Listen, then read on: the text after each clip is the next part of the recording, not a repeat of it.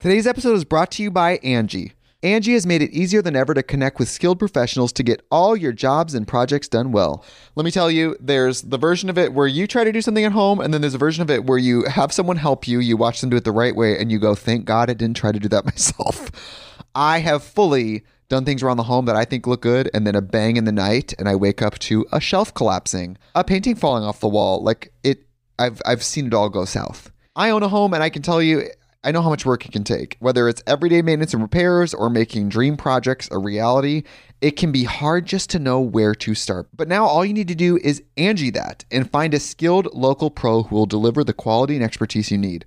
Whatever your home project, big or small, indoor or outdoor, you can Angie that and connect with skilled professionals to get the project done well. Right now, one of my wish lists is I want a bike for my condo in Milwaukee, and I would love to rig it up on a pulley in the ceiling because I have one of those like lofted ceilings. But I'm so scared to try that on my own. Angie has 20 years of home experience and they've combined it with new tools to simplify the whole process. Bring them your project online or with the Angie app. Answer a few questions and Angie can handle the rest from start to finish or help you compare quotes from multiple pros and connect instantly, which means you can take care of any home project in just a few taps. Because when it comes to getting the most out of your home, you can do this when you Angie that. Download the free Angie mobile app today or visit Angie.com. That's A-N-G-I dot com. Ladies and gentlemen, boys and girls, you are listening to Ratchet and Respectable with Demetria L. Lucas. I have no life right now. All I've done for the past two weeks is pack copies of Don't Waste Your Pretty. I mentioned on the last episode that in celebration of the announcement of my upcoming film, Don't Waste Your Pretty, which is based on my second book, that I've been selling signed copies of my book for faithful listeners, readers, followers. I've been selling them on my website. You all have bought lots and lots and lots of books. They are personalized and I am personally signing every copy. So it's been taking all of my time to sign and ship these books. I have no life. The only place I've been other than the dining room, packing books and sitting at my desk recording this podcast. I got my hair done. I decided to lock my hair. I got Instalocks done to speed up the process of it, but it's not cute right now. When I'm cute, I'll post a picture of it. I did have a small break between shipments and I was like, "Oh, maybe I'll go to DC, I'll walk the mall, I'll get some fresh air, like I'll I'll move the body." I mentioned something about having a break and my book agent was like, "Ah ah ah, Where's my proposal at? Run me my edits." Because I've been doing all this shipping of books, I had stopped working on the proposal for my third book. I have a new agent that I'm working with, and she's very good and very thorough. So, not much downtime for me. Maybe when I get back to LA, which which I don't know when that's going to be. I think I'm going to go back before the end of the month. I'm not sure. I got an interesting message the other day. I kind of wished I was in LA. You ever seen those masseuses? The sensual masseuses? Wait, is masseuse plural on its own? You know how like there's one deer, many deer, one fish, many fish? Is it one masseuse, many masseuse? I like masseuses though. I just like the way like it rolls off the tongue. Masseuses. Okay, that's not the point. The point is you've seen the the masseuses, the sensual masseuses on Instagram. Yeah, you've seen the videos like they're always playing 90s R&B jams and like there's a woman who's like butt naked and they're just like rubbing her ass. It's not like your traditional massage. It looks very happy ending-ish. You've seen them. Yes, and then the guys are always like really buff. I follow a couple of them. The one that's like really popular always has his shirt off and he's always doing these videos lately about how single he is. I'm like, "Sir, you're thirst trapping for the gram." I don't mind it. I just want you to acknowledge what you're doing. One of those types of masseuses hit me up. He's a traveling masseuse. He told me that he was going to be in LA for a, a, stretch of dates and he asked if he could give me a two hour massage for free in exchange for reviewing the massage on my Instagram page. And so obviously I'm not in LA. So, you know, I turned him down and I was like, you know, thank you so much for thinking of me. So he was like, oh, no worries. Maybe I'll catch you in the same city another time. So I was like, another time. I love the idea of this. I, I look at the videos of those massages and I think they look like so sexy. Like it looks like it feels really good. But can I tell you, I don't have the, I don't, I don't have the, what's the word? I don't have the disposition to do that. I'm so immature, I would laugh the whole time or I would be super tense the whole time of like this stranger man that I'm not intimate with. It's like rubbing me down in such an intimate way. I wouldn't be able to handle it. Like I love massages. I get them on a regular basis, but I always go to women. I think I've had a massage by a man once in my whole life and it was so god awfully uncomfortable for me. I was talking about these um these types of massages on one of my social media platforms and one of my good friends who's clearly less naive than I am was like you know that's more than a massage, right? Like two hours. That's way more than a massage. Those are full of happy endings. And I was like, no, no, it was just a massage. Like I follow him, like, you know, and she was like, yeah, but did you see his rates? Did you see that he has like an OnlyFans page? And I was like, girl, what? And she was like, yeah. She was like, I've interacted with this particular masseuse. She was like, he sent me some videos. Some videos of what, ma'am? Share with your friend. Share with your friend. Share with your friend. So she did. She sent me four videos of of of the masseuse. You know, I don't knock grown folks for their grown behavior. The masseuse, he had a toe in his mouth while he was rubbing some ass and also massaging his nipples. And then he took his pants off and there was like some foot play with his penis and he was rubbing his nipples. There was some oral play, very enthusiastic. And then there was, you know, the actual sex with, with a condom. It's consensual. But I was like, oh, is this is this what's happening on OnlyFans? I, I didn't know. And, and then another friend who's also less naive than I am, she was like, girl, she was like, that's not just a massage. She was like, that was solicitation. And I was like, no, no. And she was like, girl, Apparently, she had hit up a gentleman who also works in that field. She sent me over Sir's terms of agreement and his rate sheet. Can I tell you about the terms of agreement? He says that he's going to, quote, ease the tension from your essential muscles that you use daily by listening to your body and caressing every inch that you want me to touch. He says there will be no sexual activity, no intercourse, no oral sex, and no happy endings. That part is in bold. He adds that he will be shirtless and you can request him to wear shorts or be completely nude. You can also order a 30 minute bubble bath. I will bathe you from head to toe, hair wash included, if so desired. He says, I will massage and rub you from head to toe, literally. If there is any part you don't want me to touch, inform me before or during, and that will be respected. Otherwise, I guess Sir is going to go for the gold. Sir also gives details about the bath. I will run your bath water with Epsom salt and sit with you while you soak. Then I will wash every crevice of your body. I won't be physically in the tub with you unless you get the platinum package. Girl, what kind of package are you speaking about, sir? I'm confused. And then we get to the rates. It's a full body massage for a minimum of two hours. For the quickie, he wears his shorts. It's $500 for two hours. Girl, I get massages at the Four Seasons and the Ritz. They are not this rate. If you would like a bath for 45 minutes, the rate is $600. You can also get the threesome. You and your friend at the same time. $600 for two hours. There's another package. This ain't even a platinum. It's called Naughty, Not Nice. He says, I am nude. That is 1,000 American USD dollars dineros. There's another package. It's called Boyfriend for a Night. In this package, the gentleman also states, I am nude. This package, 1,250 American USD dollars dineros for three hours with a bath for 1500 He's a good looking man. Very good looking man. Very, very easy on the eye. He's like one of them snack ministry gentlemen. But he ain't no snack. He's like Sunday brunch buffet. He's a wide man, a brown man, a bearded man. Big hands. I didn't see the video of him, but the gentleman that I did see the video of, big hands and big feet. Big in other places as well.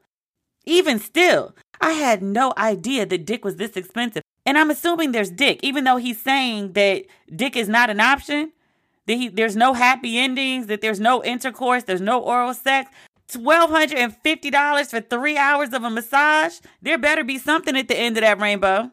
So, like I said, I had no idea dick was that expensive. I thought dick was cheap on the open market. Apparently not. But maybe it's not dick. Maybe it's decay. I had an ex. this is my ex boyfriend from high school that I'm still friends with. He's a very, very attractive man. Like, face of the gods, chiseled. Could have been a male model, just chose not to go that route. Beautiful skin. I'm sorry, I'm getting distracted. First love of my life. Probably been chasing the high of him for the last 25 years. Whole nother story. It's a whole chapter about him in the upcoming book, the proposal of which my agent is browbeating me to turn in. You'll hear about it someday. That's not the point. The point is, he was like, women are always soliciting him for sex. And he was like, you know, I was a hoe at one point, but I'm not a hoe no more. I'm somebody's father. I'm an upstanding gentleman. I'm not for the streets. He's trying to be in the domicile, the residence, the house, the home, the casa. He's not trying to be in the street. Unlike some married men, we're about to talk about one of them in a second. We're gonna talk about this first though. But he was like, these women, they keep they keep throwing themselves at me. And he was like, My dick ain't cheap. It's decay. Sir is clearly out of his goddamn mind. For all his talk about it ain't cheap, he certainly did try to offer me some when we hung out. I did not oblige. Still reeling from the divorce at the time. I'm no longer reeling, FYI. But yeah, I had no idea that men were selling dick at this price. I was like, these are rates for vagina. That said, I am working on a story about women who have used the services of sensual masseuses, especially if you've had a happy ending of some sort or more. I would love to hear your story. Completely anonymous, no names, no identifying details. I just want to know what your experience was. No judgment.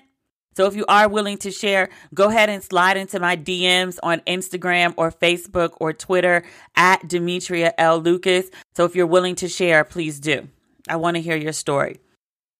Before we talk about husbands that are in the streets, by which I mean you, Offset, I want to talk about Idris Elba. Congratulations are not in order for the Elbas. You may have heard rumors that Sabrina and Idris welcomed a baby boy recently. There was a website, the Black Magic Network, that was heavily promoting a story that Idris Elba had confirmed that he had two sons. This was at the Toronto Film Festival. Idris hopped on Instagram and was like, you know, Sabrina and I are very thankful for congratulations and well wishes, but we have not welcomed a new baby. I'm sure they're having a lot of practice. They're really, really into each other. And I but they have not had a baby. And I will tell you, I'm actually kind of glad to hear this story because if they just had a baby, that would mean like a few months ago when COVID started and Sabrina found out that Idris had COVID and she rushed to be at his side and she got COVID. That would have been very scary for the baby. I'm glad that they're both in good health, but there is no baby. That's the point that I'm trying to make. So stop wishing them congratulations. Wishing somebody congratulations and there's not a baby, you don't know what that story is. It could be very triggering. It also could be nothing and they might not care at all. They might just think this whole thing is hilarious. But still, stay out of the uterus of women. It's very tacky. Offset and Cardi B have a baby and unfortunately, Cardi has filed for divorce from Offset. Offset has publicly cheated on Cardi twice. I don't remember the details of the first time. I remember Cardi addressing it though, and she was like, Well, men cheat. Like, what do you want me to do? Like, leave him and go start over with somebody else who's gonna cheat on me? And I was like, Yikes. And then Offset cheated again.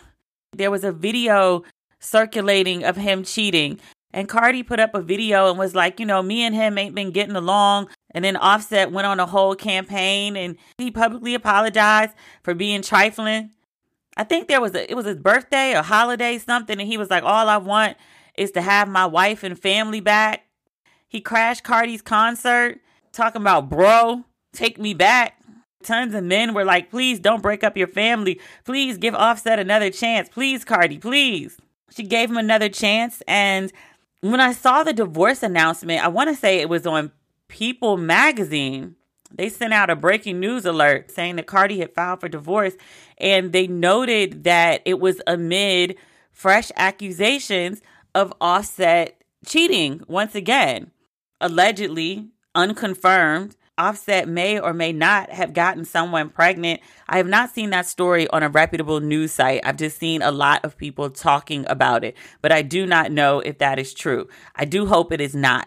The idea of your husband cheating on you and creating a child with somebody else is devastating. It's a no win situation for a woman when a man cheats. Because if you stay and you try to be loyal and hold your family together, people call you stupid. You say you have no self esteem. They say you're desperate. And if you leave, they say you have no loyalty. They say you were just using him for his money, his fame. You're a terrible woman. You deserved whatever he did because of whatever perceived shortcomings people want to throw at you. For Cardi, the stuff they've been saying about her is ridiculous. Well, she should have cooked and cleaned, and then maybe her marriage wouldn't be ending. Really? Is is that the secret to keeping a marriage together, cooking and cleaning? Because your grandma might say otherwise. A lot of people's grandmas cooked and cleaned, and a lot of your grandfathers were still hoes. Cooking and cleaning doesn't keep a man from cheating. Well, yeah, she's out here talking about her WAP. Well, she must not have WAP like she says she does. Having WAP won't keep a man from cheating either. The only thing that can keep a man from cheating is the man. That's it. He's responsible for his actions. He determines his actions. You can swing from a chandelier. You can cook Thanksgiving meals every day.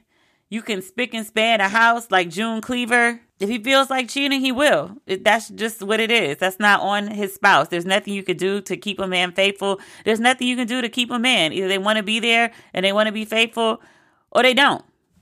That's it. But I just feel bad for her. Like I know what it is to to try to do everything in your power to keep a relationship together, a marriage together, probably against your best judgment, knowing that people are side eyeing you and thinking, sis, the fuck are you doing? But you're trying because you you want to be married. You want to be with the person that you love.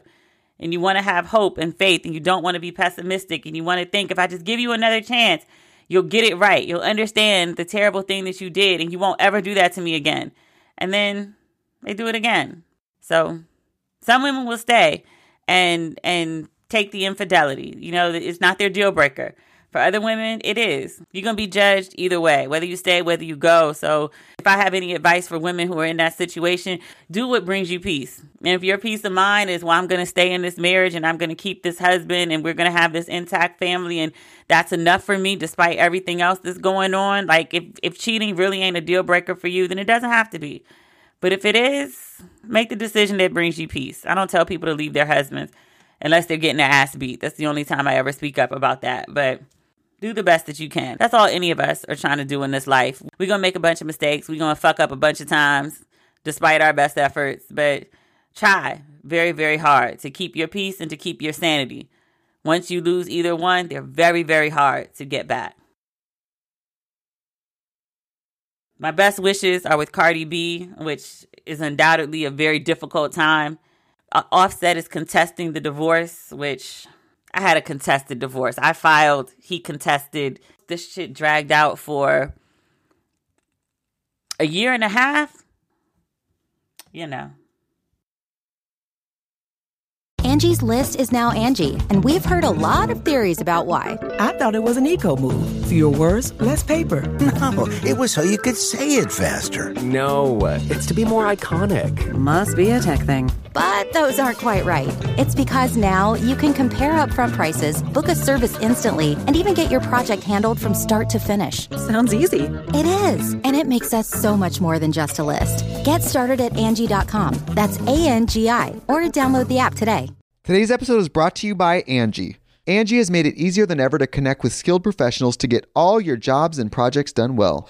Let me tell you, there's the version of it where you try to do something at home, and then there's a version of it where you have someone help you, you watch them do it the right way, and you go, thank God I didn't try to do that myself.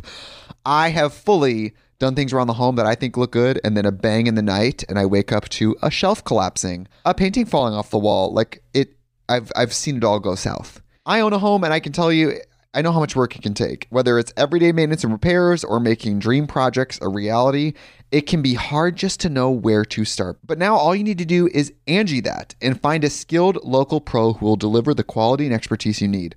Whatever your home project, big or small, indoor or outdoor. You can Angie that and connect with skilled professionals to get the project done well. Right now, one of my wish lists is I want a bike for my condo in Milwaukee, and I would love to rig it up on a pulley in the ceiling because I have one of those like lofted ceilings. But I'm so scared to try that on my own. Angie has 20 years of home experience and they've combined it with new tools to simplify the whole process. Bring them your project online or with the Angie app. Answer a few questions and Angie can handle the rest from start to finish or help you compare quotes from multiple pros and connect instantly, which means you can take care of any home project in just a few taps. Because when it comes to getting the most out of your home, you can do this when you Angie that. Download the free Angie mobile app today or visit Angie.com. That's A-N-G-I dot com. Mm. Can we talk about John Boyega? I have never seen a movie with John Boyega in it. I just know that he's the black guy from Star Wars.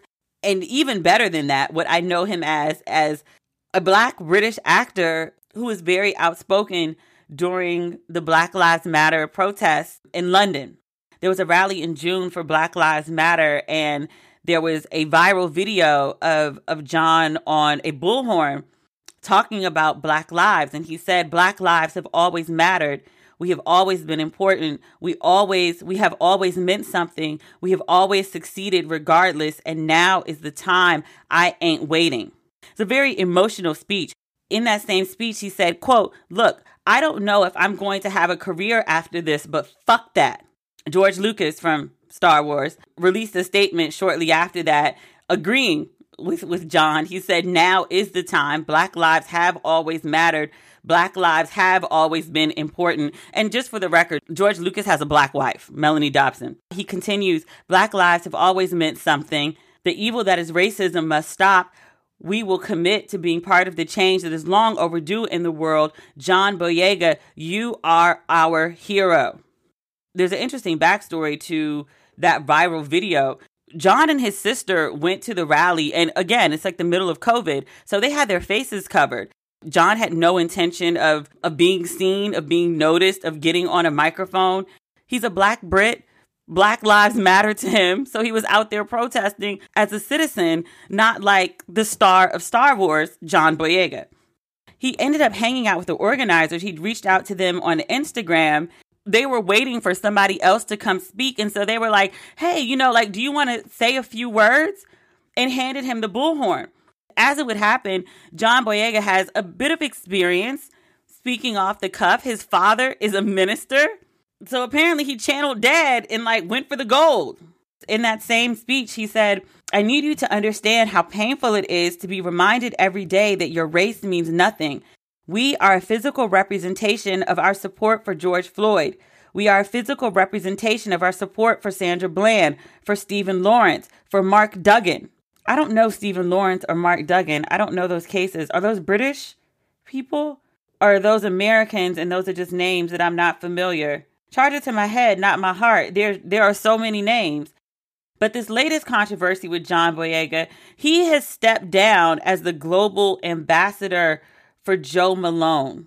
And Jo Malone is perfume soap brand. It used to be like Oprah's favorite soap. When I was living in London, my parents came to visit. My mom made this really big deal about going to the Jo Malone store because it was Oprah's favorite soap. It is really good soap. All like my fancy bougie friends have Jo Malone soap in their bathrooms. I got some like organic eucalyptus mint. You know, I got hippie tendencies sometimes. Anyway, for Jo Malone, John Boyega makes this like personal video. He's riding a horse, he's hanging out with his family.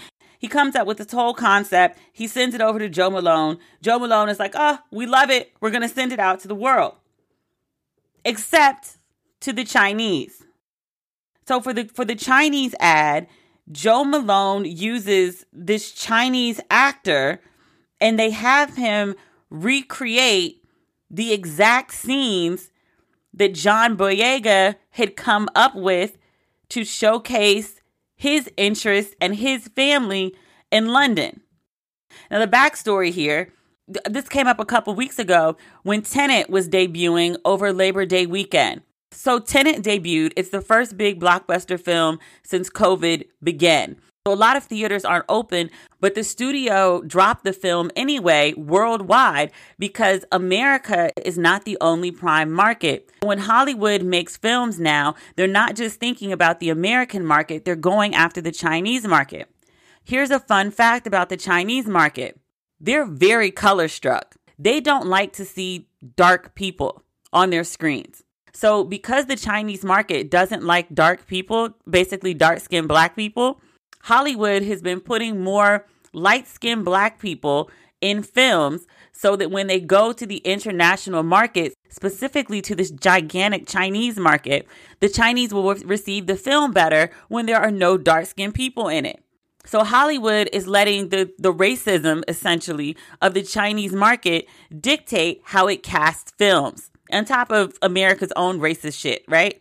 Now they've got the Chinese racist shit that they're taking into consideration. And this story was either in Hollywood Reporter or Variety. So when Jo Malone decides they're going to do this marketing to their Chinese market, undoubtedly they're taking into consideration how the Chinese audience will feel about black people, specifically dark skinned black people. Now, John Boyega is a good, healthy brown color. He's very like Crayola brown. And so they replaced him. And not just replaced him, again, took the whole concept that John Boyega came up with and then gave it to somebody else. Came up with the idea to replace him, hired somebody else, filmed the ad, sold the ad, put the ad on the air. And then John Boyega heard about it and was like, WTF. And then they were like, oh, sorry, our bad. Let me pull up what they're exactly they said. We deeply apologize for what on our end was a mistake in the local execution of the John Boyega campaign. In a statement to Hollywood Reporter, they said, John is a tremendous artist with great personal vision and direction. The concept for the film was based on John's personal experiences and should not have been replicated. While we immediately took action and removed the local version of the campaign, we recognized that this was painful and that offense was caused. We respect John and support our partners and fans globally. We are taking this misstep very seriously and we are working together as a brand to do better moving forward. I think it should be noted this is not Boyega's first time having a fallout with the Chinese market. Back in 2016, there was uh, a reversion poster for the Star Wars film that he starred in. Um, he was the lead character, but his image was shrunken in size for the Chinese posters. That's fucked up. So here again, he's having an issue with the Chinese market. He's the global ambassador for the brand, and the brand just replaces him. John Boyega in his ad, he's on a white horse in a white shirt and black pants. In the Chinese ad, they have a Chinese actor on a white horse in a white shirt and dark pants. He just jacked his shit. So John Boyega, he announced on Twitter, quote, I have decided to step down as Jo Malone's global ambassador. When I joined the brand as their first male global ambassador last year, I created the short film we used to launch the campaign. It won the Fragrance Foundation Virtual Awards 2020 for Best Media Campaign. Then they jacked his shit. Just replaced him. That's so messed up. And gave him no heads up. Nobody even called him to be like, hey, so we got a situation with the Chinese market and this is what we're thinking and would you be okay? No, they just did some dirty shit and apologized afterward. I'm guessing they didn't think he was going to step down. But he did. Good for him. He added, dismissively trading out one's culture this way is not something I can condone. He said what they did was wrong to use another actor, quote, without my consent or prior notice. I appreciate a man who stands for something.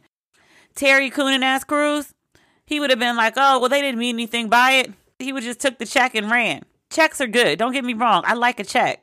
I also like to have my dignity. I like to be able to look in the mirror and not, not feel ashamed of the person that I am. John Boyega is not having that problem. He stands for something. I don't know his work as an actor. I hope he's a good actor, but I've read much about his character. As a man, stand up dude. I'm sure there are many more campaigns in his future. He'll be all right. What else is going on in the world? Oh, the original Aunt Viv and Will have apparently reconciled. It's the 30th anniversary of the Fresh Prince of Bel Air, and Will is reuniting the cast for an HBO Max special.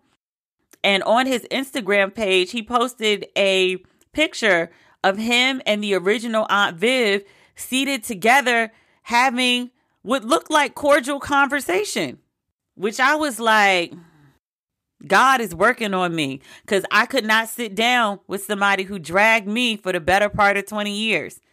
She done called Will everything but a child of God. She done talked about the man's wife. She done talked about the man's kids. Then talked about him like a goddamn dog for over 20 years. And now Will is sitting down with her, which, you know, I believe in forgiveness. I do. I can forgive. I can't sit down and talk to you after you've acted a plumb fool on my ass. I can't sit in the same room with you and Kiki. I might be able to give you a gracious like, "Hey, how you doing?" when I see you. I don't have to be stank, but I can't sit down and kiki with you after you dragged my ass and talked about my spouse dirty in public. I can't do that. And I'm like, look, even if everything she said about Will Smith is true, nothing she's ever said about Will Smith warrants her dragging him for 25 years. A clapback or two in year one or two, have at it. But she's like, he's the reason I got fired from the show. Say he was. That does not warrant a dragging for 25 years. But they sat down. It looked like they were having a kiki. One of my readers was like, look, once you've sat publicly and listened to your wife talk about her entanglements on camera, what's a sit down with somebody who's been dragging you for 25 years? Like, really, what is it? At that point, what's there to lose? Like, you've already, you've already zened up. You might as well just go full zen out. I guess. I also probably couldn't sit at the table and listen to my spouse talk about entanglements with somebody like half their age. I don't know if Will's a better person than I am or he's just a different person than I am, but like I actually think he's probably like on a different plane than me. And and I respect the plane that he's on. And I think it's probably something that I should aspire to to to be able to like let ish go that far. Cuz my version of let ish go like I'm a cancer. I can let ish go. I can. But my version of let ish go is you're dead to me. Like I'm not angry, I'm not hostile, I don't think about you, I don't have triggers about you, I don't get fired up about things. I can see you and I can speak, but when I say, "Hey, how you doing?" I'm giving you the same "Hey, how you doing?" that I give like I don't know, the person at the front desk when I walk into a building. I speak cuz I just I have manners. "Hey, how you doing?" That's all I got for you though. That's who you are. You're a stranger to me. "Hey, how you doing?" It's not like I don't even have memories. It's like really whatever transpired between us doesn't exist. Mm-mm, I feel nothing. Will and Omarion, they have something that I don't even understand.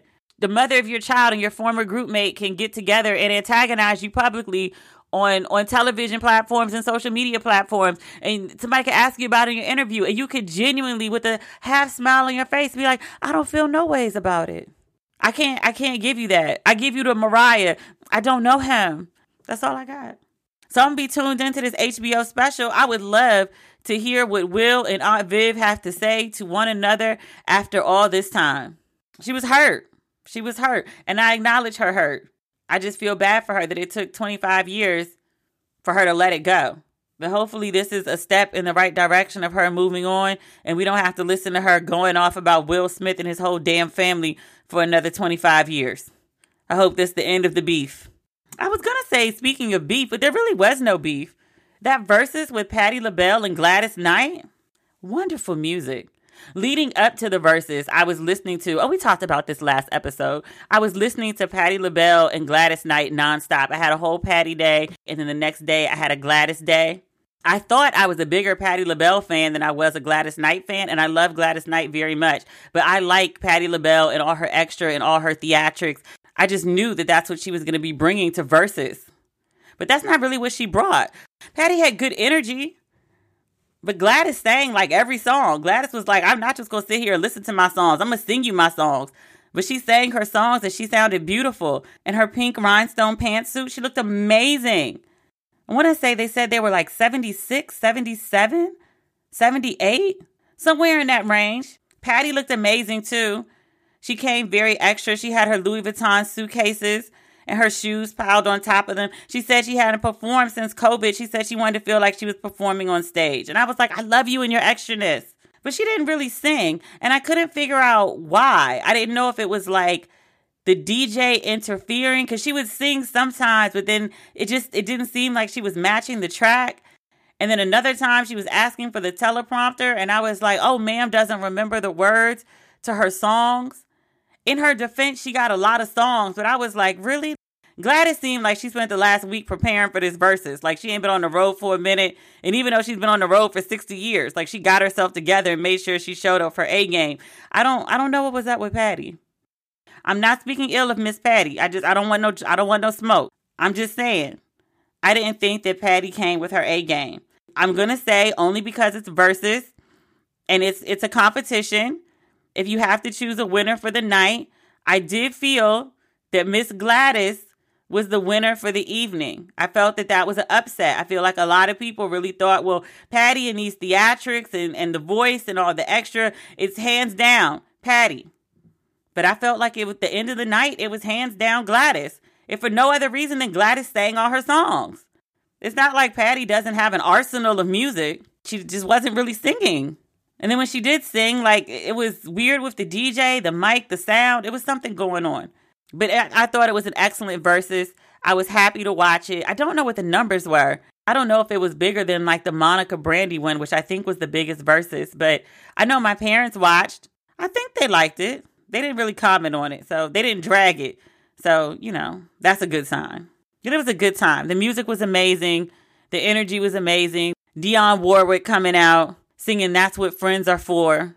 They sang Superwoman too. I prefer the Karyn White version. Just that's a personal thing. It wasn't bad. I just prefer Karyn White. Just I'm not your superwoman. I was like eight years old singing about I'm not the kind of girl that you can let down and think that everything is okay. Because I used to sing that with passion. Well, it's probably good for, for young girls to be indoctrinated with those sort of themes. So you have some self respect, some decency. I'm not the kind of girl that you can let down and think that everything is okay. Don't waste your pretty, goddammit. What else is on our list? We need to talk about the Gillums. Andrew Gillum and his wife RJ. Tamron Hall, her the second season of her talk show debuted on Monday, and it featured the Gillums. We've talked about Andrew Gillum many times. For a quick recap, former mayor of Tallahassee, and he ran for governor of Florida. He lost by a very narrow margin his version. It sent him into a tailspin where he began abusing alcohol. Earlier this year, I guess sometime in March, right after things had shut down for COVID, he was involved in a scandal. Police were called to a Miami hotel room with a complaint of someone who had overdosed. That man was a, a male escort on the bed, and in the bathroom, there was a naked Andrew Gillum laying in his own vomit on the floor. There were many other things going on in that hotel room. Lots of drugs. There was some meth found. There were some um, some sheets that were stained with what looked like bodily fluids in in the pictures. There was uh, a syringe of, of an injectable that's commonly used to to keep an erection. There's a lot going on in that room. But Andrew and his wife went on Tamron and they wanted to talk about what happened on that that fateful evening. Now, I didn't think that they should have done the show. I've I've talked about Andrew repeatedly. I think when the incident happened, I said this is messy. Um, this is terrible, but it's happening in the middle of COVID, so it's not getting the attention that it would have in a, in a typical news cycle. So maybe if he goes to rehab and minds his business and gives it a year, maybe he can come back and you know, have a conversation. Let's hear nothing from him and let's wait a year and hear something from him after he gets himself together. But maybe at the four or five month mark, he released a video. He made it clear that he was sober, that he'd been to rehab, that his wife had not left him. And I said then, I was like, sir, it has not been a year. I do not have any interest in hearing from you. I would like you to please go away. And the year for me was not just an arbitrary time period. He hit his rock bottom. And I said at the time that whatever series of events happen in your life that led you to your rock bottom, you do not untie all those knots and make all the discoveries and do the full healing that you need to in four months to come back into public life. It takes longer than that. I've hit rock bottom, and my rock bottom wasn't nearly as bad as Andrew Gillum's. And I think I said this then too, and it's worth repeating recovery, even when you're being intentional and healthy about it, is not just like some straight up arrow where you just put one foot in front of the other. And as long as you do that, you just go completely in a straight direction. You're talking about emotional issues, you're talking about mental issues, you're talking about psychological issues. You're going to have setbacks. You're going to take some steps forward and some issues are going to occur. You're going to be on shaky ground because trying out this new way of dealing in the world and this new perspective in the world and navigating the world without your typical crutches is scary. When hard things happen to you, you're going to initially want to go back to your crutch. You're going to have to train yourself to rely on these new ways of thinking and doing that you've learned through your therapy or whatever healthy processes that you've been on. Like it's one thing to learn, like, okay, this is what I should do. Theory is one thing, the application is another. So when you go out into the world and you encounter things that are adverse, you really have to put those theories to the test. You really have to put them to application, and it's not easy. It's just not. For whatever reason, Andrew Gillum decided to fast track the process into getting back into public life. He did a social media video a couple months ago, and then on Monday, he and his wife appeared on Tamron Hall. And that episode, they were promoting it like it was like a heavyweight fight on pay per view in the 90s. Like Tamron was doing interviews about the upcoming interview. Like it was heavily, heavily, heavily promoted. And I have a guest for this episode that's going to talk a little bit about that interview. She's a, a, she's a crisis communications professional. I had my own thoughts about the interview. I'm speaking as someone who's had a publicist who's dealt with some social media dragging. When I announced that I left my husband, it made international news. It made page six. It was bad, but none of that compares to what happened to Andrew Gillum. People get separated every day. People get divorced every day. Elected officials are are not always found passed out naked in their own vomit on hotel room floors in Miami every day. Pictures like that do not circulate every day. So he has dealt with a whole lot more and is, is trying to make a comeback a whole lot faster. I wanted to talk to um, a professional about her thoughts on that. But before we speak to her, I do have thoughts on that interview. Mostly, I, I couldn't figure out why he was up there. If you watch the interview, there were so many holes in that story. Just some like basic things that just didn't make sense. He says that the guy who OD'd, whose room he was in, he called him a friend, and then Tamron corrected and said he was an associate. He said the guy was someone he'd met a couple months prior. He was a fan. They exchanged numbers. Andrew had been out drinking, waiting for, I guess, his family and friends to get in town because everybody was coming in town for, I think, a wedding. They were all staying at a house, but he got there early. So he hit this guy up and then he went to a hotel bar to meet him. And I was like, who is this man again? like you calling him a friend or associate, but like this is this is your boo, this is your side dick. I'm I'm not clear. I don't understand. Okay, so he goes and meets this guy at the hotel bar, and then Andrew implies that the guy spiked his drink. He says the guy gave him a drink that was already prepared, and then he doesn't remember anything about the rest of the night. And I was like, oh, okay, so you're not even going to try to explain how you ended up naked on a hotel room floor. You're just going to go with the I don't recall. That's convenient. So he has plausible deniability about sex. But then he also just jumps out there. Tamron's like, well, I'm not going to ask you if you're gay because that's not the point of this story. That's not like what I'm trying to bring up. And then Andrew gives this explanation and he jumps out and says, I don't identify as gay, but I'm bisexual.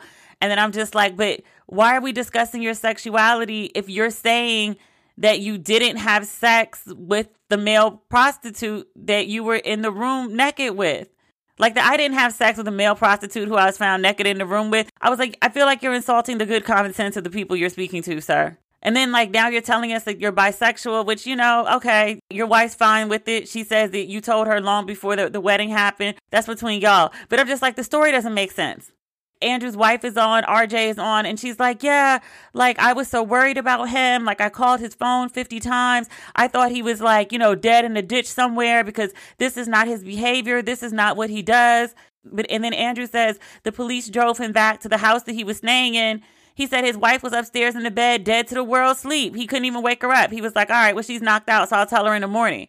So you called your husband 50 times. You think he's dead in a ditch somewhere and then you just go upstairs and go to sleep? Huh?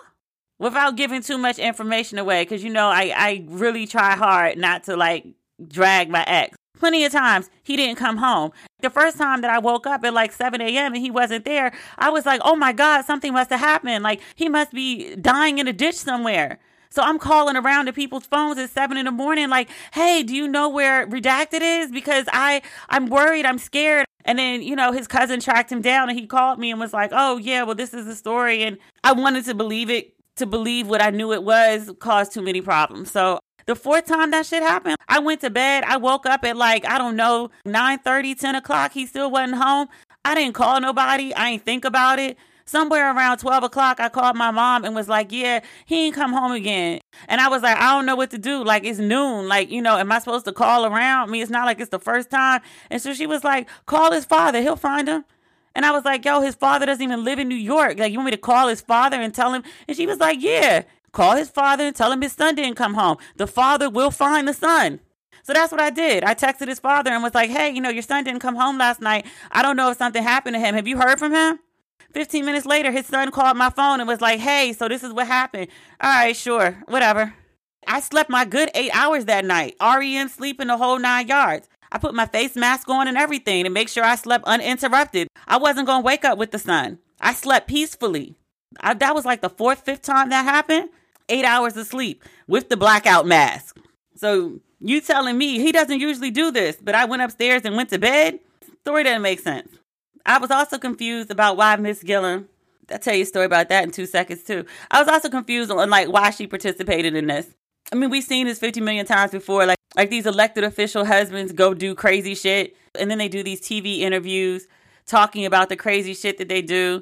And then the wife sits there next to them, basically absolving them of their shit. Everyone stops listening to what the man says and they look at the wife and then they have all this commentary on like how the wife just looks sad and pitiful and her body language. We talked about it with Kwame Kilpatrick and his wife. We talked about it with Bill Clinton and Hillary. Was it Weiner? Did Weiner's wife spit with him? Huma, what's her name? I think she did one of the times. He had a couple scandals, but it's so many men who've had scandals. It's so many wives that sit up there next to them. John Gray, his wife, she got on stage, took the mic, and was talking about strange women coming for her husband, speaking to the 16 year old boy inside him. She was his rib, rest in brokenness. Ma'am, you making shit up to defend this man now, really? But I always feel so bad for those wives. I'm just like, I, I mean, I guess that's a part of marriage. Like, if you're not leaving, then you got to do your wife duty, which is to, you know, be one with your spouse. They take the heat, you take the heat with them. Y'all in this shit together. I mean, that's technically what marriage is. I think that's part of the reason I couldn't do marriage. I can't stand with you when you're stupid. Oh, I might not leave you. I can't stand with you in your stupid. If I'm staying, I would have had to support you from the green room. I would have handed you a Kleenex when you cried in the car, but I can't sit on stage with you. And maybe that's why I didn't work as a wife cuz I I can't I can't. I'm not built that way. I'm just not. If I did some dumb shit, I would fully expect to stand in my shit on my own, but that's also kind of the way that women tend to be raised. Women in my experience do much better sitting in their shit and taking accountability than men do. Men in my experience i'm not saying all men just in my experience have a very difficult time being accountable. It's like i said sorry what more do you want? Like that sorry doesn't always make it right. I know that's a lyric and i can't remember who sang the song. I think that's diana ross but yeah i actually said pretty much all of this in a, in a facebook post on my personal page the day of the interview so on monday and Mrs. Gillum came into the comments on said Facebook page. So this is again the day that the interview aired when everyone was talking about it and sharing their thoughts on it. She came on the page and I won't say what she said and only because I told her I wasn't going to do it. And I was like, look, you've had a really rough day. You need to go to bed. The story that you don't need, in addition to everything else, is wife of Andrew Gillum is on social media going off on people. And I was like, I'll do you that solid and not screenshot this and post it on my other pages. And I told her to delete it because I was like, there's tons of people who have much bigger platforms than I do who follow my personal page and they don't have they don't have the same ethics that I do. So you should delete this, which she did. But she did tell me, she was like, you know, if you have questions about me and how I move, one, they're none of your business, which I was like, you're right, they're not. And if you don't want people in your business, you probably shouldn't do national nationally televised interviews. When you insert yourself into the public conversation, you are asking for people to hear you and asking for people to discuss you. I had to learn that the hard way, and now you're going to have to learn it too. There are many aspects of my life that I don't talk about. And one of the reasons I don't talk about them is because I don't want to invite the commentary. So if you want to pop up and say some wild shit, I got every right to curse you out because I did not bring those certain things into the conversation. You went and popped off on your own. When I curse people out, I like to have the moral right to do so. That said, she told me that she keeps it 100 and I could ask her any questions that I wanted. And so I did. And I was like, Do you believe that your husband didn't have sex with the male escort? Do you have an open marriage? Are you staying in this marriage? Why did you agree to do this Tamron interview? Because y'all gave an answer and it really didn't make much sense at all. How many times had your husband not come home before that night? She said what she said on the page to ask her anything. And I was like, you know, you can answer in a Facebook response or you're welcome to come on the podcast. I still extend that invite to her. I told her that she was welcome to come on the podcast and I would give her a list of questions in advance because this is not a gotcha situation. But I do have questions. I do have questions that are follow ups to questions that, um, that Tamron Hall, who's an excellent interviewer, she did she did an excellent interview, um, but she showed grace where others may have not. And perhaps that's why they agreed to that interview. But while we're discussing that interview, I want to tell you about our expert. LaRon Anderson Bell is an assistant professor in the public relations department at Temple University.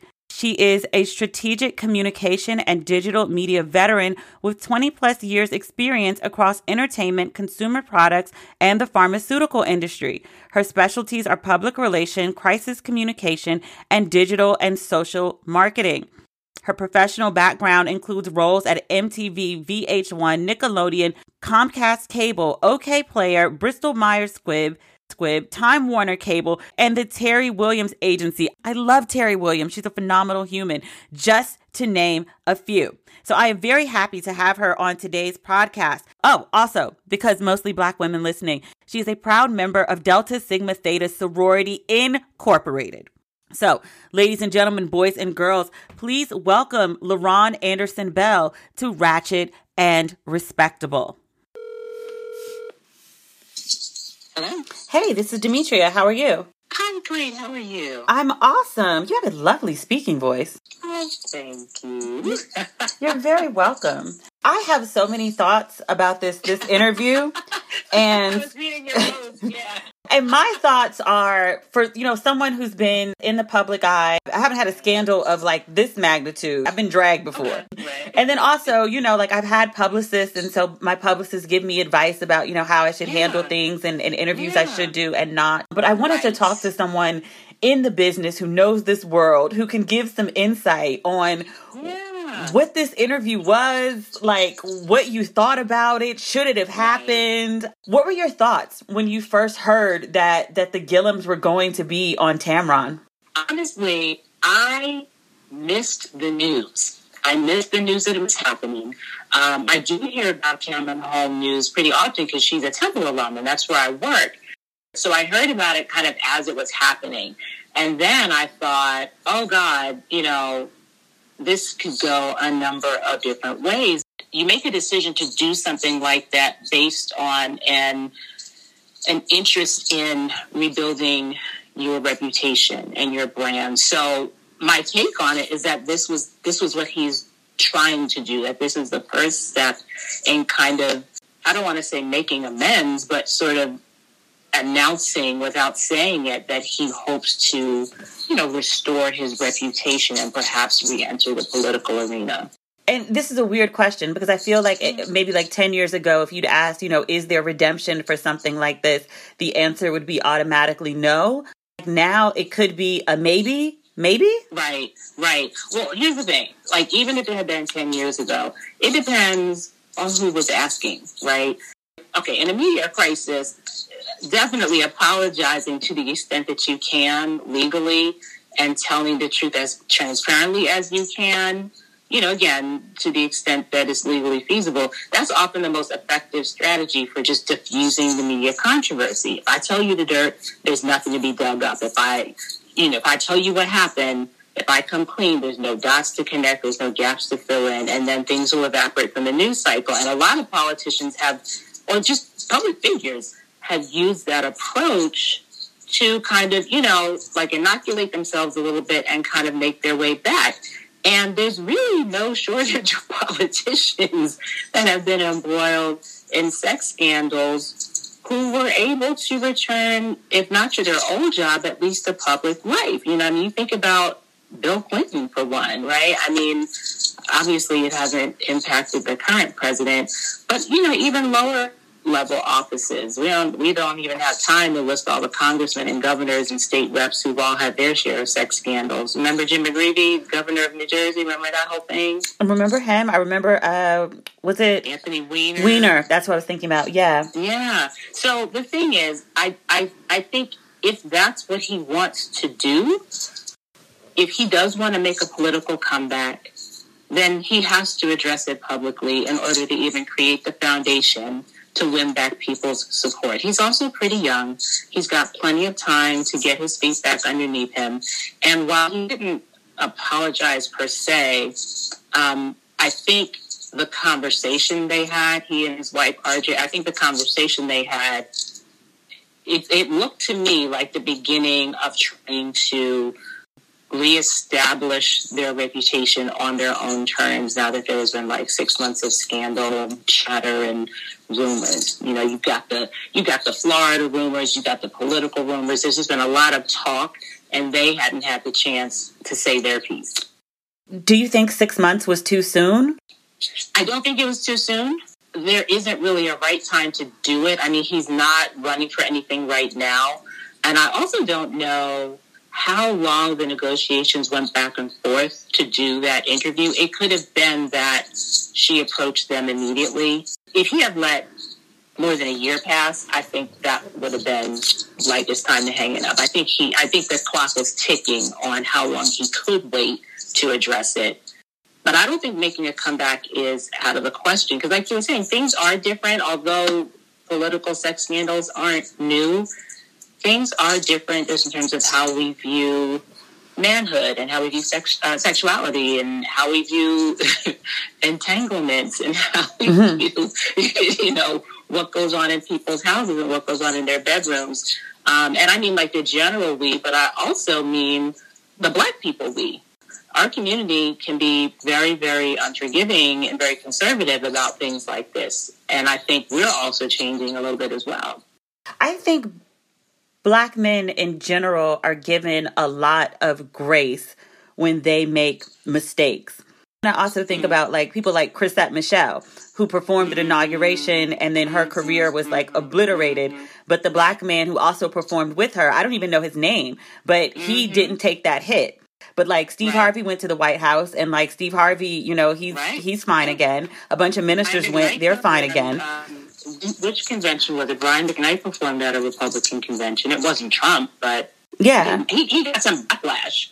But he, you know, I mean, Chrisette Michele sounded like she was suicidal. I agree that that there are definitely situations where black men are giving grace. I mean, like just looking at gender stuff, of course, of course, right? And and there's excuses made for ego, and there's the kind of well, it's hard enough for them already, and there's just like a lot of the ways that we're socialized as as black women and as a community to protect men in our community, and that doesn't often get get extended, at least not as frequently or as fully as it should to us. I mean, that's that's just objectively true.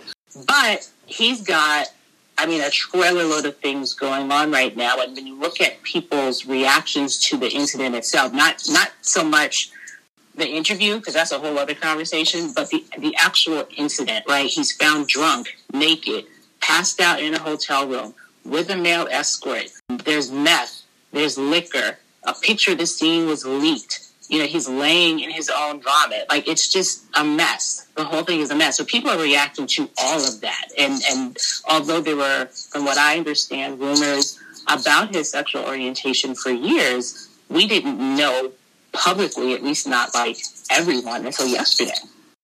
How do you think his admission that he's bisexual will affect his chances of being reaccepted um, into politics or, or a public a public field, a public occupation? I, I think it remains to be seen. You know, I a number of scandals come to mind for me, um, not in not with black politicians, but with white politicians who were outed as gay. Probably similarly, if not worse, you know, types of scandals. I think it's different for black politicians. I think second chances in general are not extended to black and brown people. Um, I think that we are always kind of auditioning for a role all the time. I mean, I don't mean that, you know, I don't mean that to be overly dramatic, but just the audience of people watching and waiting for you to misstep or miss your line or miss your cue, it just never goes away. And so I think in his situation, I do think there's potential for him to make a comeback, but I think that there has to be, there would have to be a, the will of his constituents, um, especially his black constituents, to show him that same kind of grace we were ta- just talking about. That's going to be the t- determining factor. I mean, you and I, I mean, unless he runs for a national office, you know, federal office or something, you and I aren't going to be voting for him. I know it's trifling to always make Marion Barry the go-to. And you know, I'm a DC girl or a Maryland girl, so like, yeah. I didn't know that. I didn't know that. I think when I first became aware of you, you were in Brooklyn, and I, I don't, I didn't remember whether you were a Brooklyn transplant, so on and so forth. But can we just talk about how Marion Barry was reelected, I think twice after his mm-hmm. scandal, which was every bit as shocking. And I know it's like, you can't be talking about Marion Barry. I know that. But I do know. But, you know, his, his scandal was every bit as shocking as this one, potentially worse, given that, you know, these are federal charges. And his, his you know, talking about, you know, who we give grace to, his knee-jerk reaction was to blame his ex-girlfriend who, you know, granted she was an informant and she convinced him to go to the hotel room. She didn't put the cocaine in his nose or the crack or whatever it was. Oh, it was crack. You know, just, just it, it, was, crack. crack. Yeah, it was crack. It was crack cocaine. Yeah. She didn't like light his pipe. She didn't make him inhale. I, am actually surprised more people didn't um, bring up Marion Barry when this first happened with Andrew Gillum. But I mean, you know, again, our community kind of whack a mole you and, and, and punishes you when you talk about Marion Barry. The thing with Marion Barry, just being from this area, yes, is yes. he was a really good mayor and he got right. money to black people. He got black yes. people um, in a lot of good government positions. There's always the story about how he, like, I think gave Bob Johnson the land for BET for a dollar. I don't know if it's true, but it's an urban legend that yeah, exists no, heavily around here. Discounted, if not for an actual dollar. Yeah. So it's like he'd done so much for black people, and he because he'd been in office, he'd had the goodwill of the people. And I think that maybe that could be a difference between him and Andrew Gillum. Is like Andrew Gillum has never had, didn't really have a chance to prove his leadership. I mean, he was mayor of Tallahassee, but he didn't get a chance right. to be governor and then screw, right. do well, screw up, and then people be like, "Well, you did so good. We're just gonna bring you back for another time." And, and I think that's where people like me come in because in this situation, while you know, I of course understand that people will only see the character flaws. What I do see though is a relatable human being with regular flaws and vices, like the rest of us. And although he's young, he's much younger than um, Marion Barry or any of, of, the other people who've like fallen from grace in this situation and made it back. He does have a strong political record. I'm not even from Florida, and I know, you know, I knew he was mayor of Tallahassee. I knew that he'd been first elected to office at 27. Um, and he wasn't just sort of like a dude; like he was a popular mayor. People, people, you know, lauded his accomplishments. So in Andrew Gillum, we've got this rising political star in the Democratic Party. And in the eyes of a lot of people, he was on this like rocket ship trajectory. And so, you know, just to pivot for a minute, I don't know why. I mean, I do kind of know why, but I, I don't understand why none of that really came up, um, except for that one part in the interview where, you know, Tamron Hall asked him, did he want to, did he think he could be reelected? I forget how she phrased it and he he did say then, you know, that he would hope that people would be able to look past seeing him at his worst, at his most vulnerable, and remember the, the you know the accomplishments he's made and the good he's done politically. And and that is actually, you know, again going back to why you do an interview like this, you do have to build the foundation, and you do have to give some context, and you do have to come clean. but I, I, I honestly can't understand how the talking points that ended up in the broadcast, I can't understand how most of them were agreed to. You know, I'm not sure he's working with a dedicated media crisis expert, and that's not shade. I just, you know, that's what's requ- required here. Not your publicist, not your manager, not your lawyer, not your mom, not your wife. All those people can have some input, but you know, if he wants to make a comeback, he needs to come at this from a position of, you know, I'm flawed, I'm human. He wasn't charged with anything. He went into rehab. Um, there's also the, you know, this isn't really, I guess if they want to invite us into their lives, well, apparently they did, but like, you know, there's that really important question of what are we outraged by? And I'm not even asking rhetorically. So he admitted to being an alcoholic. He denied taking any drugs. He talks about entering this really drastic emotional spiral after losing the gubernatorial race, checking into rehab. Um, so there's a lot there just on that alone. There's race, there's sex, there's sex workers, there's drugs, there's the implication of infidelity, although we don't really know that he was naked and there was a sex worker there. So kind of infer, even though he said yeah. otherwise. You mentioned it in your post, like like the whole thing of how he ended up being there and and you know this was someone who he knew was a friend. I have a lot of friends. I've never i've never found myself naked passed out in positions like that. And you know i don't know. I'm being silly but you know it's scandalous. It's salacious. But in trying to pinpoint what people are actually re- reacting to it's very elusive because again he wasn't charged with anything but people are still clutching their pearls. So there's his marriage. You know people are like all he did is wipe dirty. He got caught out there you know in this condition. But and, and people reacted to what initially looked like a gay tryst right? Where he was not only cheating on his wife but cheating with a male sex worker. People did react to the drugs. There was a lot of speculation about how he came to be passed out and, you know, he maintains that while he's an alcoholic or in recovery for alcoholism, he didn't have anything to do with the drugs on the scene.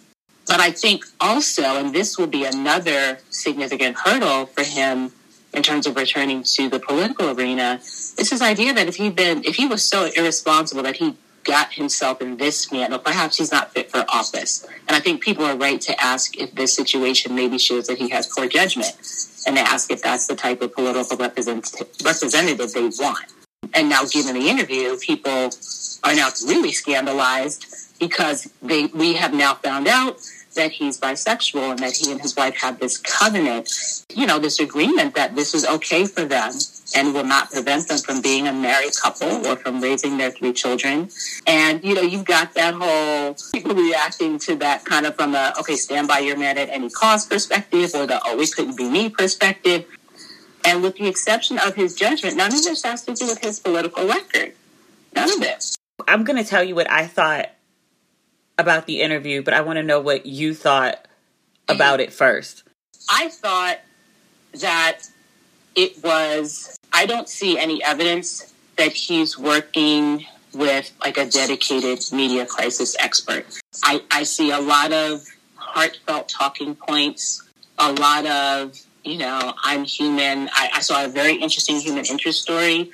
I did not see what I would have coached someone to say or do as a as a you know crisis communication moment. And I also felt that he lost control of his talking points with the whole explanation of, you know, this this person was a friend and, you know, these are the things that you do when you meet up with a friend and that was that was um, kind of off the rails. I think it was all over the place, but I also understand that it was edited. I don't think that I know that what we saw isn't the raw footage start to end, but what we did see was disjointed. One of the ways that you, you know, kind of keep your arms around that and keeping keeping control of your message is that you you have talking points and you don't have to be a jerk about it, but you you you know you kind of exist in a couple of different discussion areas that they would have certainly touched on before.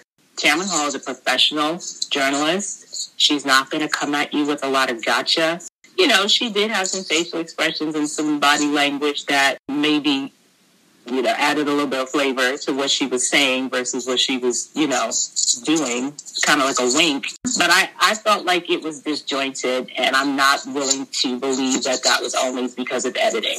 If this was your client, what would you have encouraged them to do differently?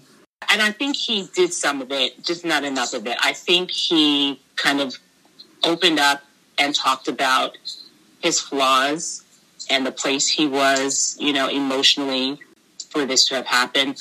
If his desire is to return to, you know, elected official life, I would have had him talk about things, uh, you know, from his political career, however short it is, and how this makes him, if not more relatable, at least more human, you know, in the eyes of constituents who've been dealing with some of the same things, and that he embraces his bisexuality, his um, the, the, the range of sexual orientations of his constituents, sanctity of you know the the, the marriage, um, however you and your partner define it. I just I think talking too too much about the relationship was a bad move, and focusing on what he brings to the political arena, what he's doing to regain trust, what he's done to show that he's fit for public service. Those are the areas that you focus on.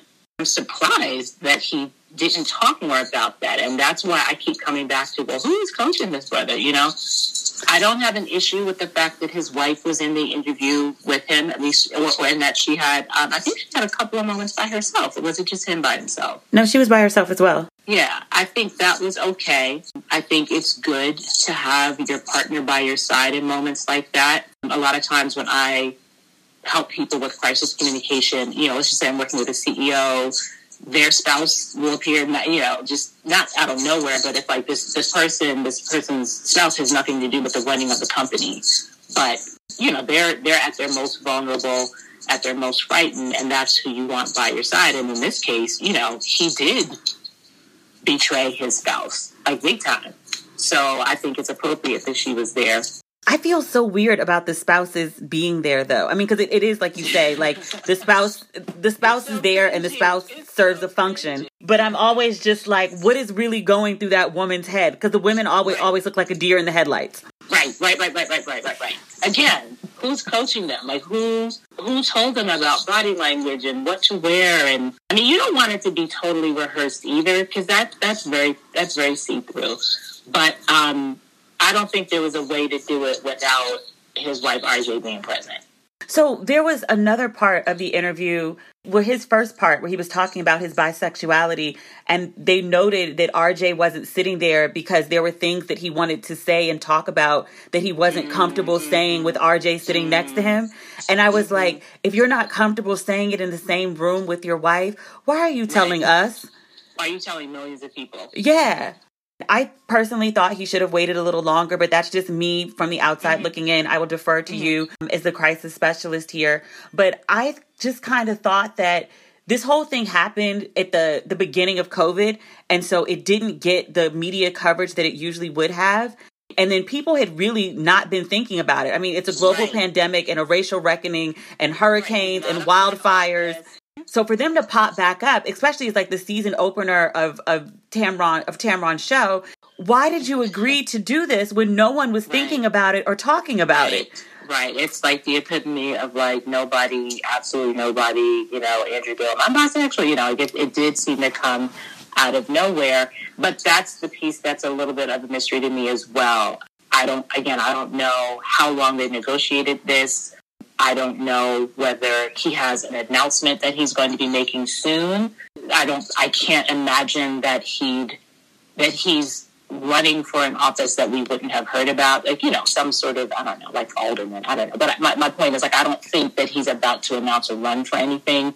So the timing is curious.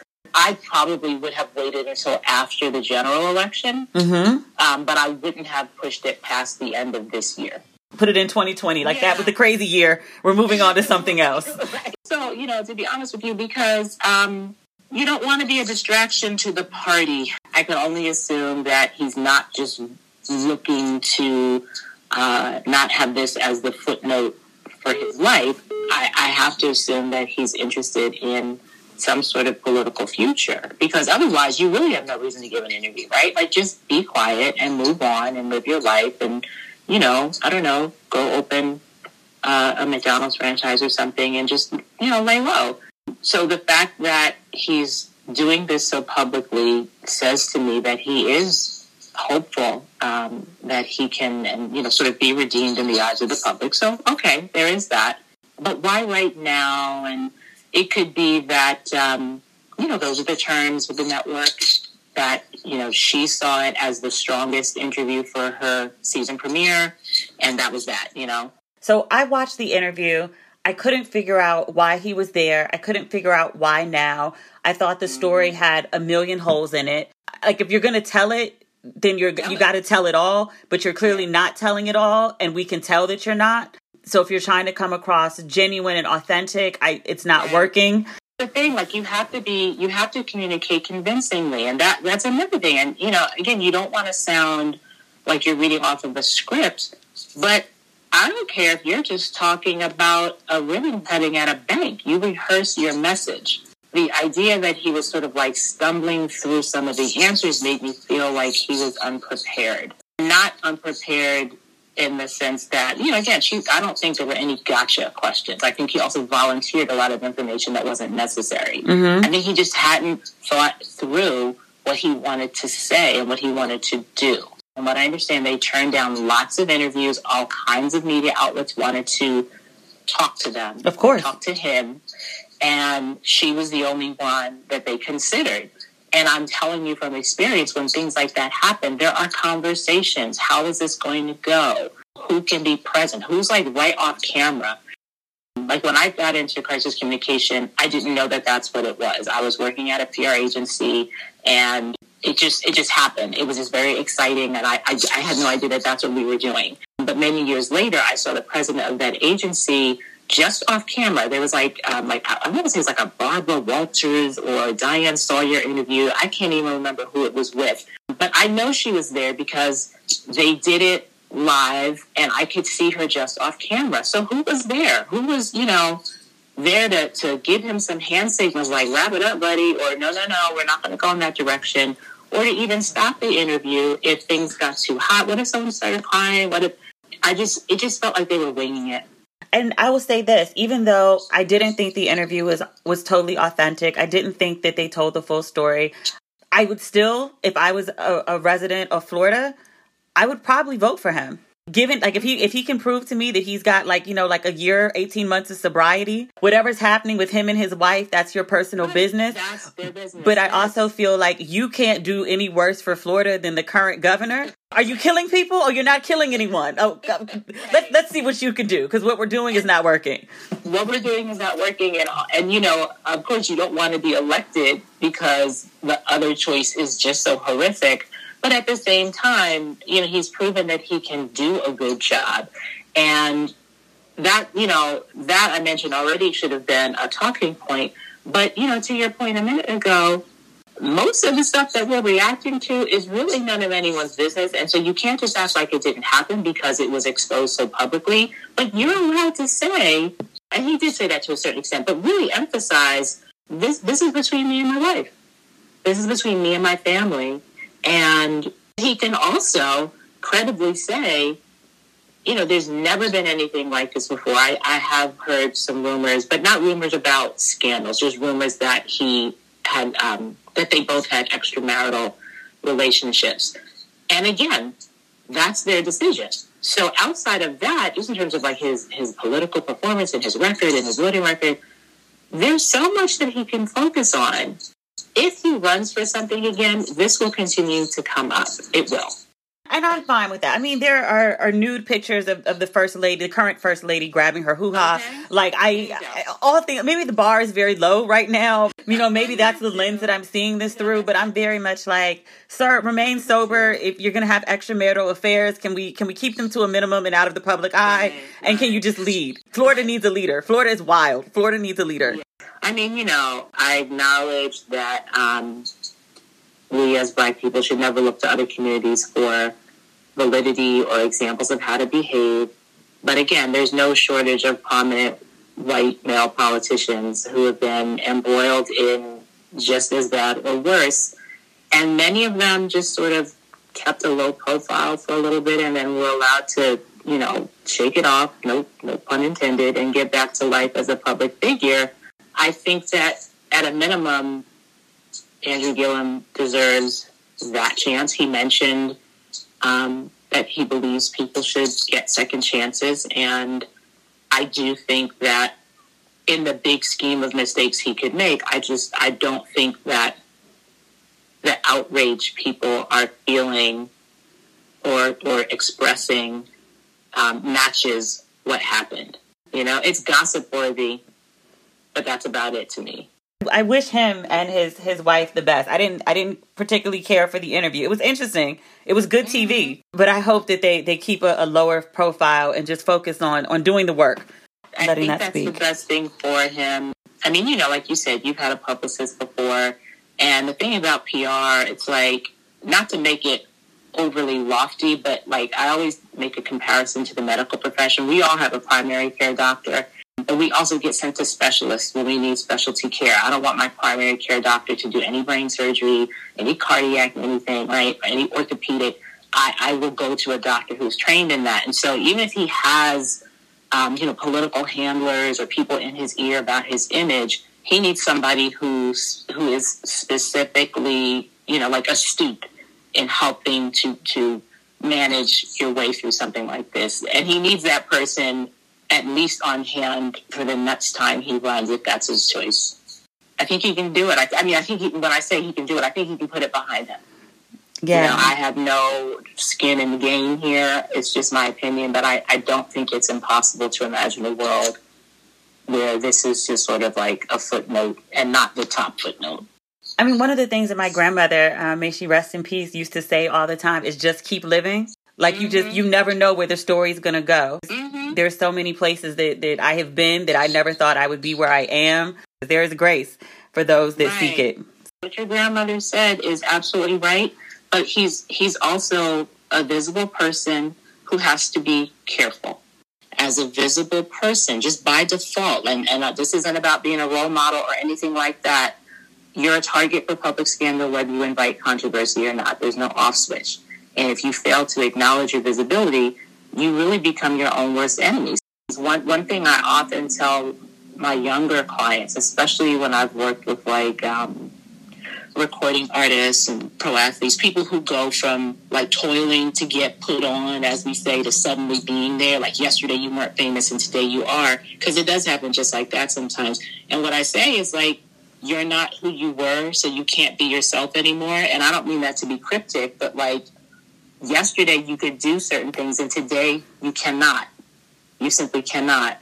If you have a friend you hang out with who maybe keeps weed in their glove compartment, then you can't ride in that person's car anymore. It doesn't mean that you can't be friends, but maybe you drive. So you have to be much more aware of these situations that you could get caught up in.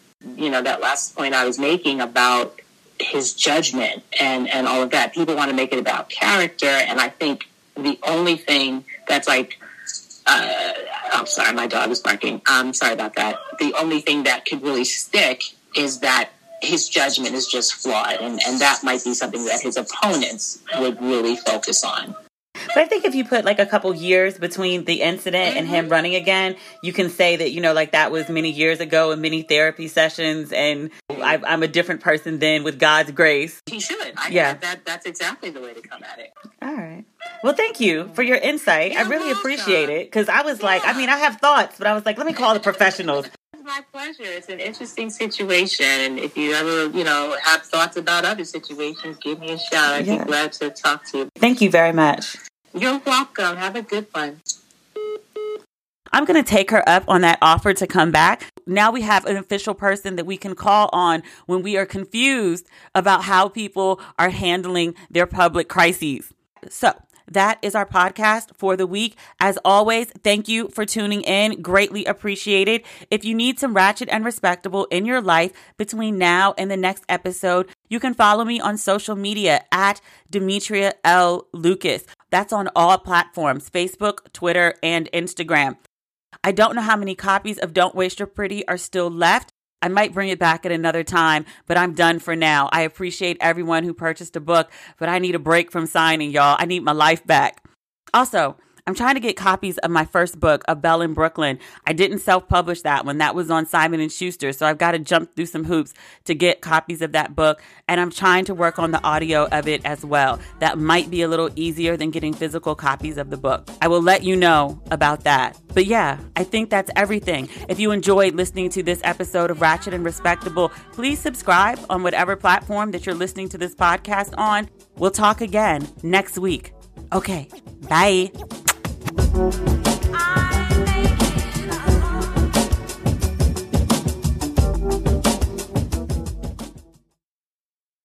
episode is brought to you by Angi. Angi has made it easier than ever to connect with skilled professionals to get all your jobs and projects done well. Let me tell you, there's the version of it where you try to do something at home, and then there's a version of it where you have someone help you, you watch them do it the right way, and you go, thank God I didn't try to do that myself. I have fully done things around the home that I think look good, and then a bang in the night, and I wake up to a shelf collapsing, a painting falling off the wall. Like it, I've I've seen it all go south. I own a home, and I can tell you, I know how much work it can take. Whether it's everyday maintenance and repairs or making dream projects a reality, it can be hard just to know where to start. But now all you need to do is Angi that and find a skilled local pro who will deliver the quality and expertise you need. Whatever your home project, big or small, indoor or outdoor, you can Angi that and connect with skilled professionals to get the project done well. Right now, one of my wish lists is I want a bike for my condo in Milwaukee, and I would love to rig it up on a pulley in the ceiling because I have one of those like lofted ceilings. But I'm so scared to try that on my own. Angi has 20 years of home experience and they've combined it with new tools to simplify the whole process. Bring them your project online or with the Angi app. Answer a few questions and Angi can handle the rest from start to finish or help you compare quotes from multiple pros and connect instantly, which means you can take care of any home project in just a few taps. Because when it comes to getting the most out of your home, you can do this when you Angi that. Download the free Angi mobile app today or visit Angi.com. That's A N G I.com.